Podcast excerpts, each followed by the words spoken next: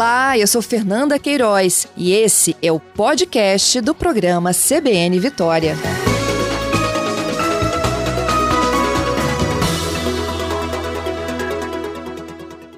Bom dia, Luiz Eduardo.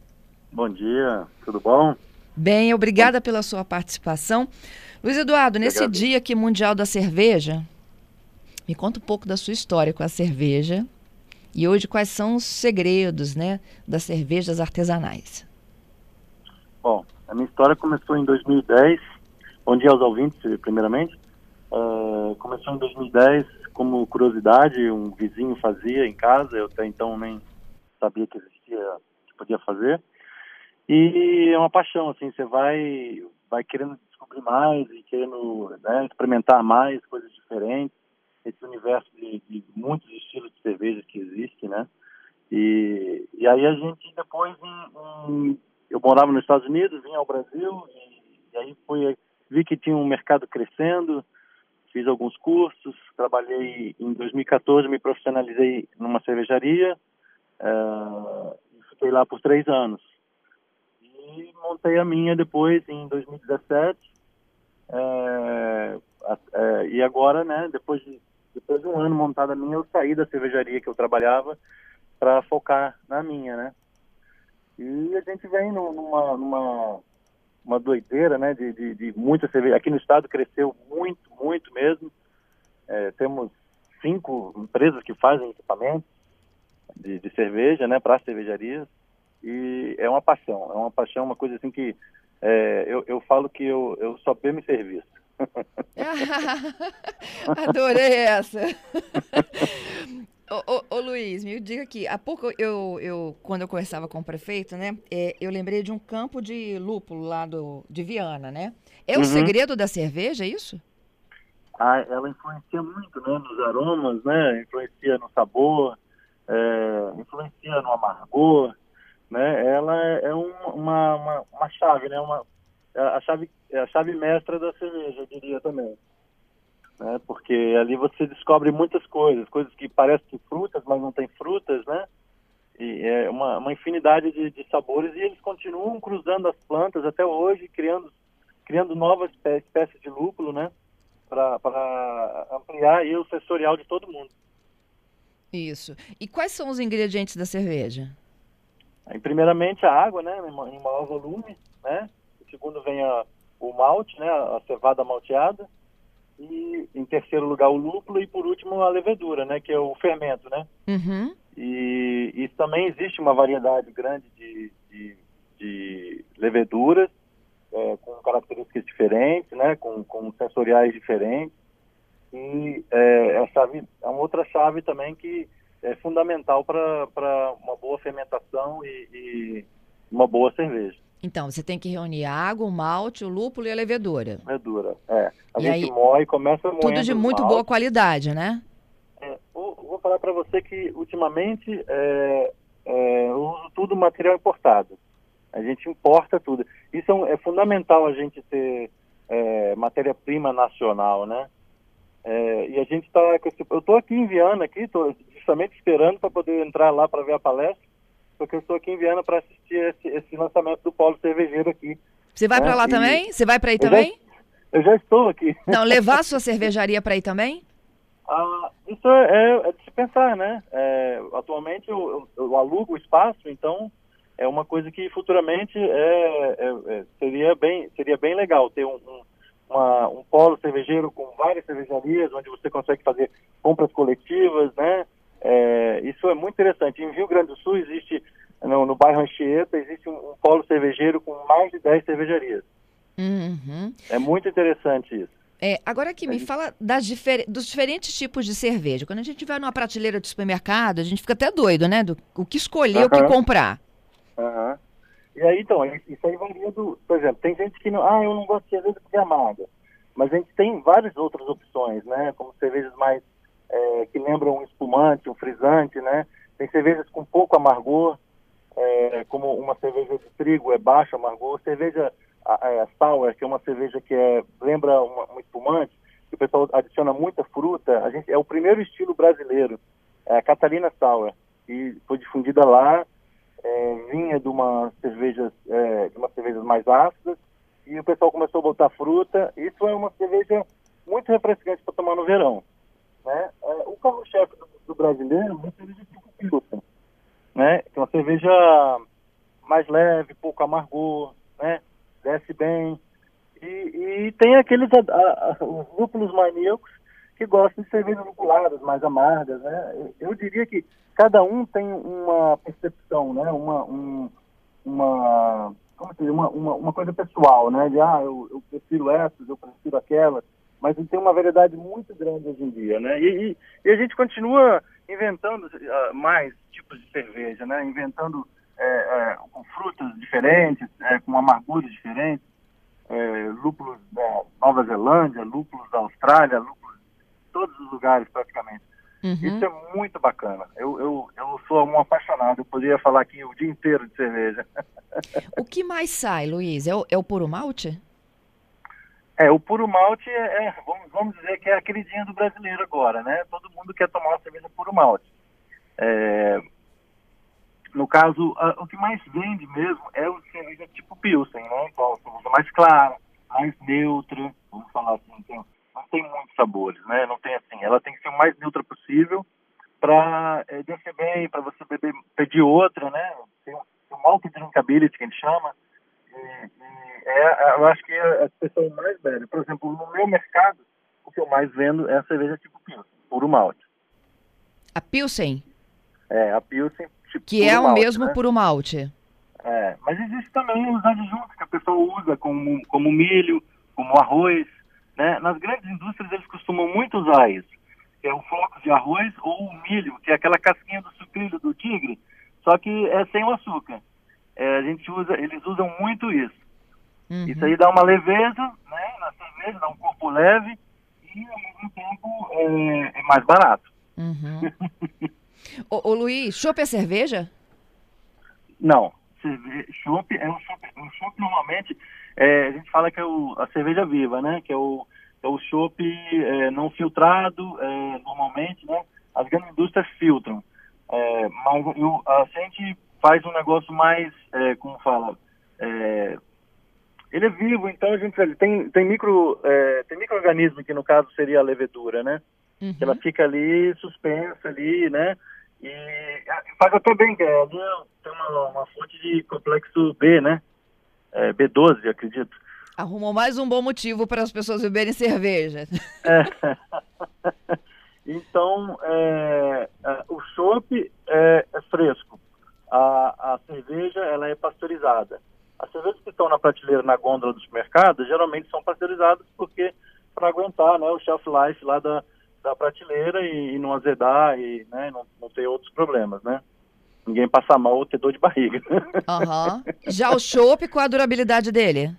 É, é, bem perecível. Ele fora da geladeira, não filtrado, é, pode demorar de 7 a 10 dias, dependendo das temperaturas é, ambientes, né? Se tiver um calor de 40 graus, se o cara deixar o barril no sol, aí é rapidinho.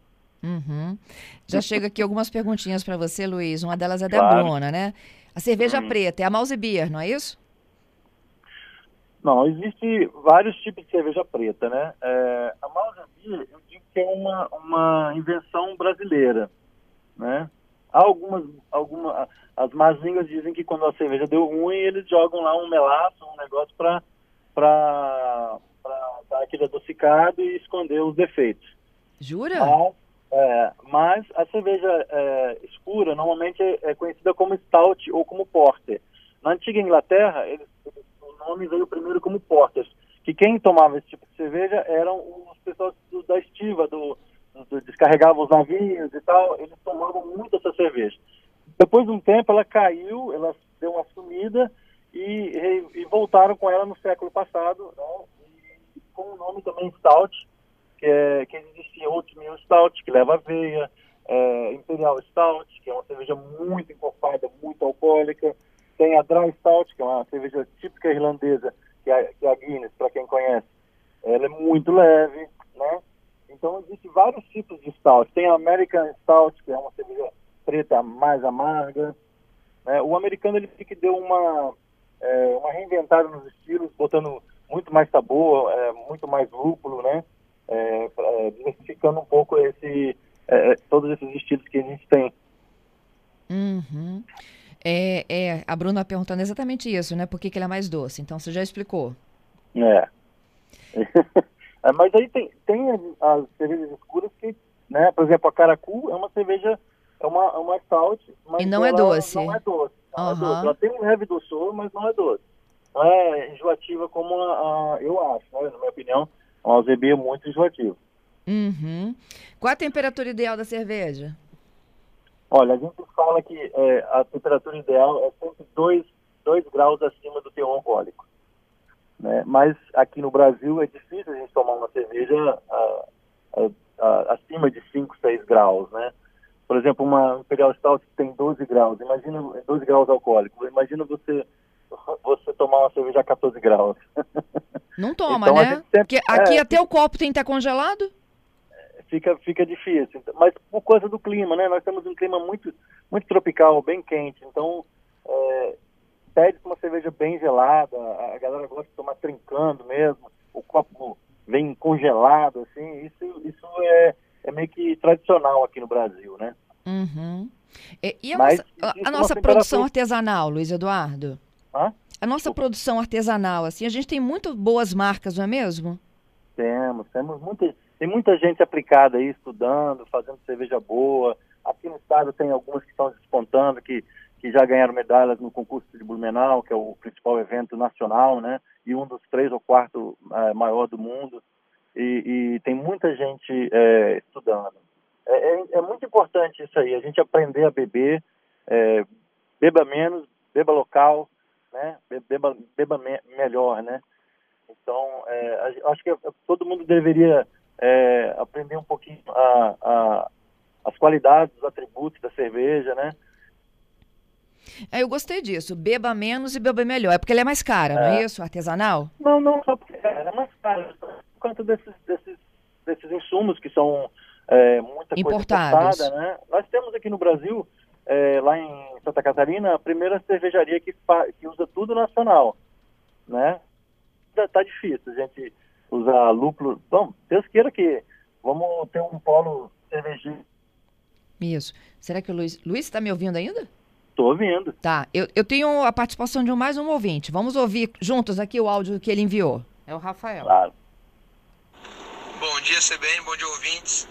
Tem também a alemã, né? Dunkel, que também é uma cerveja mais escura, mais adocicada. Sim, sim, a cerveja Dunkel é tradicionalíssima na Alemanha, né? É, é, mas ela é mais adocicada. Ela não é tão preta, né? Ela puxa para um lado do marrom. É uma cerveja muito boa, com drinkability muito bom, né? Um, um, um, você tem a pegada né? E você tem o, o, os maltes escuros, o trigo escuro também. Muito boa essa cerveja. Uhum. Aqui, no, aqui no Espírito Santo eu não sei quem faz Dunkel das cervejarias, né? Mas é um estilo que me agrada muito. Qual, qual é o país que melhor faz cerveja? Ah, isso é difícil dizer, porque todo, todos nós temos a nossa. A, por exemplo, existe, vou falar assim, existe três. É, no curso que a gente fez do sommelier, eles consideram as, as, três principais escolas cervejeiras, que é a escola belga, a escola alemã e a escola inglesa. Eu gosto muito da escola inglesa. Mas, por exemplo, vamos dizer, as características das, das escolas belgas são das cervejas belgas são é, cervejas mais frutadas, né? cervejas ácidas, as frutas lambiques, que são cervejas é, com, com, frutas vermelhas e, e, e, e, que são altamente carbonatadas, é, é muito boa. Por exemplo, as, as cervejas alemães têm a, pegada de, de, cerveja de trigo, cerveja, cerveja tipo German Pilsen, que é, é uma, uma cerveja Pilsen, mas um pouco mais lupulada, um pouco mais de amargor. Né? A, a, a, a escola inglesa, que, eu, que, eu, que me agrada bem, é, são as cervejas mais escuras, cervejas avermelhadas, né? Tem também as, as cervejas, as lagers e tal, mas tem as uh, cervejas mais escuras, as cervejas mais complexas, cervejas envelhecidas em, em barrica de madeira, né? Ó, por exemplo, a Indian Pale Ale, né? Que a gente chama, a gente chama, todo mundo chama de IPA.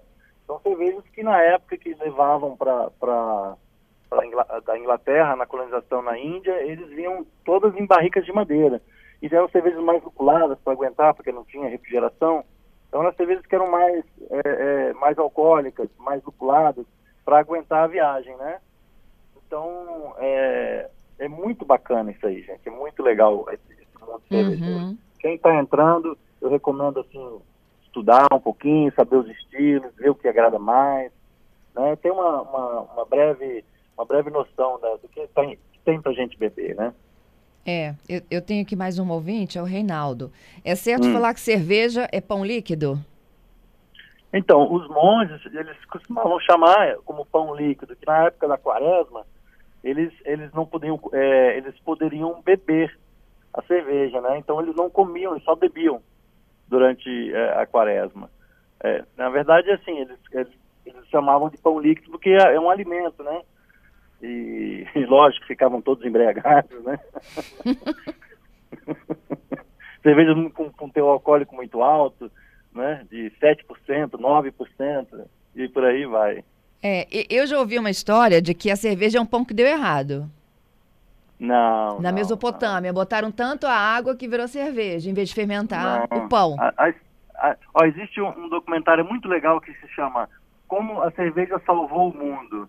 E eles falam tudo isso aí desde a da época dos homens lá que, que eram nômades e que eles pararam de, de, de ser nômades para domesticar a cevada e o cultivo da, da, da, da planta para fazer cerveja, né? Uhum. Mas a Potânia, eles, eles tiveram assim, acho que fizeram um upgradezinho na época e eles faziam como, como, como alimento mesmo, né? Uhum. Na Idade Média, eles bebiam, era muito mais seguro beber cerveja do que beber água.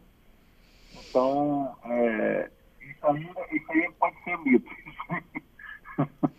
Luiz, é que foi um pão que deu errado. Foi um prazer conversar contigo, viu? Tomara que prazer você consiga aí, ó, levar seu negócio para Viana, estreando também o polo cervejeiro.